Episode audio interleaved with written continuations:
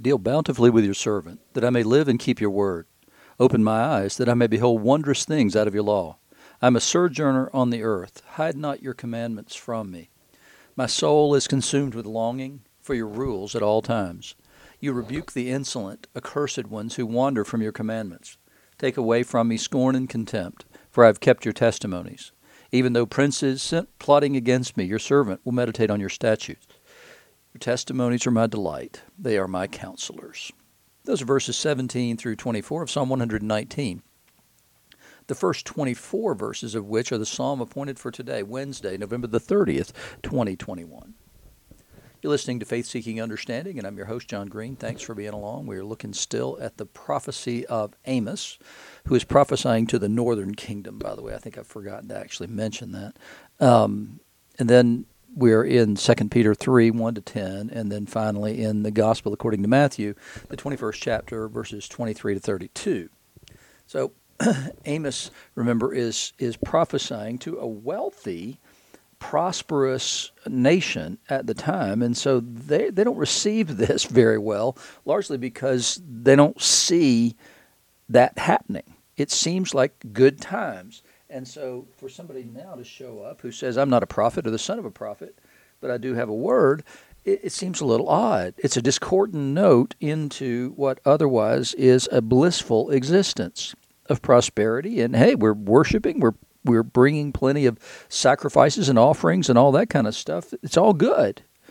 But Amos has a particular set of uh, complaints to make against them, and that is that you're not keeping the important parts of the law. You're, you're prosperous and you do the religious things. You're giving lip service, but it's mostly kind of like a bribe that you're pay, you're doing all these things in order that you'll continue to get blessed, in spite of the fact that you don't actually love one another. You're taking advantage of one another and you're worshiping other gods. And so that's the main criticism. So he says, "Thus says the Lord, are the shepherd As the shepherd rescues from the mouth of the lion two legs or a piece of an ear, so shall the people of Israel who dwell in Samaria be rescued with a corner of a couch and a part of a bed." In other words, a remnant. Only a portion of those that are there are going to survive this thing. "Hear and testify against the house of Jacob, declares the Lord God, the God of hosts, that on the day I punish Israel for his transgressions, I will punish the altars of Bethel," which is where they had set up another center for worship to keep the people in the northern kingdom from going back down to Jerusalem. They set up a separate worship center in competition with Jerusalem so that they could keep everybody together and, and they wouldn't continue to go back down into the southern kingdom for worship even. "And the horns of the altar shall be cut off and fall to the ground. I'll strike the winter house along with the summer house, and the houses of ivory shall perish, and the great houses shall come to an end, declares the Lord." In other words, all your wealth is going to be gone. "Hear this word, you cows of Bashan, who are on the mountains of Samaria." These these are women that he's speaking of. I mean, I, I don't. This is not exactly politically correct language that Amos is using here. "Hear this word, you cows of Bashan, who are on the mountain of Samaria, who oppress the poor, who crush the needy, who say to your husbands, 'Bring that we may drink, eat, drink, and be merry, for tomorrow.' Well, the Lord God has sworn by his holiness that, behold, the days are coming upon you when they shall take you away with hooks, even the last of you with fish hooks. And you shall go out through the breaches, each one straight ahead, and you shall be cast into Harmon, declares the Lord." You're going to be cast out of the land. You're going to be cast into an evil place. "Come to Bethel and transgress, to Gilgal and multiply transgression." There was a second center for worship set up in Gilgal. "Bring your sacrifices every morning, your tithes every three days." I mean, this is just sarcasm is all it is.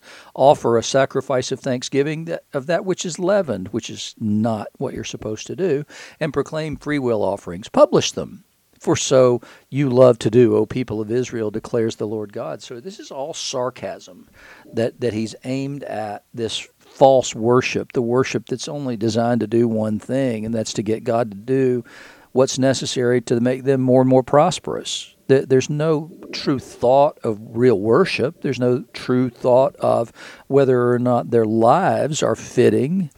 Um, it's just, oh, if we give these sacrifices, we give this money, we do these things, then God is liable to bless us. He has to, because we're doing all the sacrifices. These are the things that he promised. It, yes, no, he didn't. He says time and time again through the prophets, it's not for your sacrifices that you're being rebuked. It's because you're you're failing to do the weightier matters of the law, like justice and mercy. You're not doing those things. You're you're keeping the letter of the law, but you're not got nothing to do with the intent of the law. They're missing it completely, and so that's the point of Amos's complaint against them, or the Lord's complaint through Amos, is a better way to say that. In the gospel, Jesus, remember, had that this morning prior to where our lesson begins today, he had cursed the fig tree, and it had withered. And so when he enters the temple, the chief priests and the elders of the people came up to him as he was teaching and said, hey, uh, uh, by what authority are you doing these things, and who gave you this authority? Because we're the ones who kind of oversee the temple, right? We're the chief priests and the elders, and so we kind of oversee what happens in the temple and around the temple, and we're just curious who it was that told you that you could do the things that you're doing in the temple, because it's our temple, is essentially what they're asking him. So Jesus answered them, I'll ask you a question. If you tell me the answer, then I'll also tell you by what authority I do these things. The baptism of John, where did it come from, heaven or man? And they discussed it among themselves, saying, if we say from heaven, he'll say, then why didn't you believe him? But if we say from man, well, we're afraid of the crowd, for they all hold that John was a prophet. So they answered Jesus, we don't know. And he said to them, neither will I tell you by what authority I do these things. They wouldn't have believed him. If he had said, I do these things through the authority of the Son, of the Father, whose temple this actually is, um, then you're not going to believe me there either. And so he's asked a similar kind of question, put him into a place where they're trying to answer both things at the same time. They realize they're backed into a corner here, and it, only because they refuse to recognize John was truly a prophet, and because they truly rec- fail to recognize that Jesus is the Messiah. And so he backs them into a corner, but it's a corner that they created for themselves by failing to believe. You know, that's the way they got backed into the corner, was they had failed to believe. And so they think they're in control of the temple. This is their temple. They're the ones who have been appointed and anointed to oversee this thing, and, and they haven't given him permission to pre- preach and teach and drive people out or to heal in the temple precincts. So then he looks and he says, what do you think? A man had two sons, and he went to the first and said, Son, go work in the vineyard today. And he answered, I will not. But afterward he changed his mind and went. And he went to the other son and said the same. And he answered, I go, sir. But he didn't go. Which of the two did the will of his father? They said, the first. Jesus said to him, Truly I say to you, the tax collectors and prostitutes go into the kingdom of heaven ahead of you. For John came to you in the way of righteousness, and you didn't believe him, but the tax collectors and the prostitutes believed him. And even when you saw it, you didn't afterwards change your mind and believe in him. So he's he's saying that, that you act as though you are um, God's people, and yet when he told you to go, you you don't go. The tax collectors and prostitutes actually repented of their sins. You didn't. And so when Jesus compares the chief priests and the elders and the scribes and the Pharisees to the tax collectors and prostitutes unfavorably, how do you think that's going to go? But he's telling them the truth, that, that the call that John put forth was repentance. And so what what was he a prophet of? He What was his prophecy? His prophecy was that Messiah is coming. God is coming in judgment. And his job was to prepare people for the coming of Messiah by calling them to repent and calling them to new life. And so what Jesus is saying is, is that, that actually the people who heeded the warning, the people who are really God's people, are the tax collectors and the prostitutes, because they're the ones who actually heard and responded to the call of the Lord. You didn't. You're the ones who said, oh, I'll go, and then you never went. You, you give lip service to things, but you don't follow through. You, you pretend to be the good son, but you're not. And so it's a, a shot that he takes against him, and it gets worse in Matthew's gospel, because we're getting ready to get to the woes on the scribes and the Pharisees, the hypocrites, as he describes them. And he's calling them out here in front of the people. They're the, they're trying to call him out, and get him to stop what he's doing because they think they control this whole thing. But the reality is, is that in every single thing that happens, the person in control is actually Jesus, not the Pharisees and the scribes and the chief priests. It looks like they are, and it certainly does the night of the trial, but ultimately he's the one in control of all things. In the passage from Second Peter, we get as he says, "This is now the second letter that I'm writing you, beloved. In both of them, I'm stirring up your sincere mind by way of reminder, that you should remember the predictions of the holy prophets and the commandment of the Lord and Savior through your apostles. Knowing this, first of all, scoffers will come in the last days with scoffing, following their own sinful desires, and they'll say, 'Where's the promise of his coming? For ever since the fathers fell asleep, all things are continuing as they were from the beginning of creation.'" So, okay, you say that Jesus is coming soon. Well, you know, things just continue apace. This is probably, we have to assume, written actually before the fall of the temple, um, before it, before A D seventy, because they, they could only say that in that circumstance. So the the statement is is that, you know, we don't see any evidence of his coming. We, we're not seeing what you're seeing. You keep making a claim, but there's no reason for us to believe that claim. And everything's continued exactly the same way as it always has, you know. So there's that's much the attitude of the world today towards Christian claims that Jesus is coming again, which is, it's been a couple thousand years.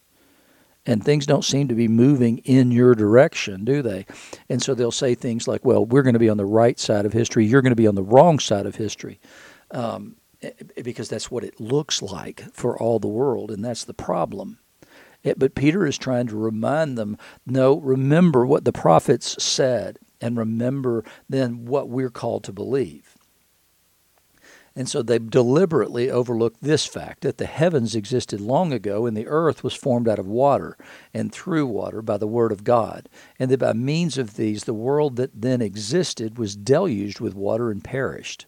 But by the same word, the heavens and the earth that now exist are stored up for fire, being kept until the day of judgment and destruction of the ungodly. And so what he's saying is, is that, yeah, that attitude you have towards everything looks exactly the same as it did. Things are continuing the way they always have. Yeah, uh-huh. Well, in Noah's day, that's what it looked like too. And well, until it didn't. And so he, what he's saying is, is that, that the, the heavens and the earth then were deluged in the flood, but now he says, by the same word, the heavens and the earth that now exist are stored up for fire. So no, God won't flood the earth again and destroy it by flood. There's a different end of the earth that will come um, finally before the new creation comes, and that means it will be burned up and it'll be dissolved.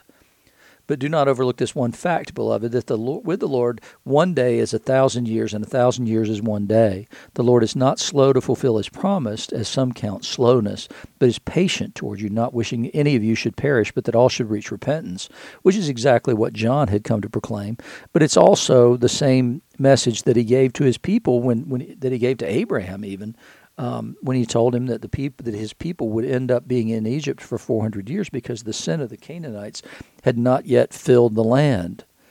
And so that's the the uh, patience of God, it is allowing things to go on longer and longer than anybody could imagine, to the point where they think that, well, there is no God any longer. He doesn't care. He has abandoned it, and all this was a lie.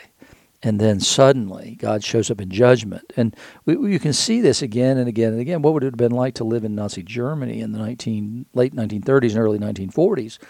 And, and that would be, oh my gosh, this is the Third Reich. They, they expect this to last a thousand years. Obviously Hitler wasn't going to live that long, but that was their own claim, that this would be the Third Reich, the third thousand-year reign, and that it would start there in this vile, vile way through them. And, and it, for a while, it certainly looked like there was no way around that, that it was going to be established as they ran over Poland and Austria-Hungary and all the uh, France. It, and, and then it begins, suddenly, the kingdom comes, and, and God breaks in and destroys the Third Reich that was going to have its millennia. Well, a little bit less than a decade. But that's a long time when you're in the midst of it and people are dying. And and I know people now that are saying, oh, we're in the tribulation, we're in the whatever, and God's going to rescue his people, that, that we're going to have the rapture and all that. Well, I don't even have an opinion about that. But what I am saying is is that that we have to be prepared in our times to rise up. We we can't expect that God's going to move in and save the day at the last minute, whatever we think the last minute may be. It'll probably be longer than that. It's going to get worse before it gets better, sort of a thing. That's typically how it works out. And so here we see that that same thing that, that Peter is saying there, and that is that's what happened in the days of Noah. Everything looked great. There was just this one nut job who was over there doing, well, we don't know what. He was building that weird boat, and he was also collecting all these animals and whatever, and he, he kept saying the end is coming, and we just laughed at him and thought that was a joke, and then suddenly the heavens opened.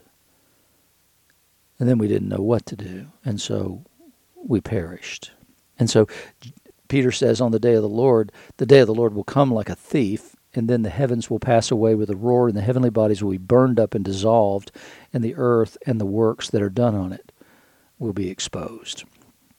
So what he's saying is judgment is real, and judgment is coming. Now, it's been a couple thousand years since Peter wrote this uh, epistle, but that doesn't mean that he's not coming. It doesn't mean that at all. We need to constantly be prepared for the coming of the Lord. We need to prepare ourselves to be a people who are excited to greet him and not embarrassed to greet him. We need to be those who are looking for his coming, but who are also proclaiming his coming again, and we're praying for those who do not know him, that they too might experience the salvation that we have.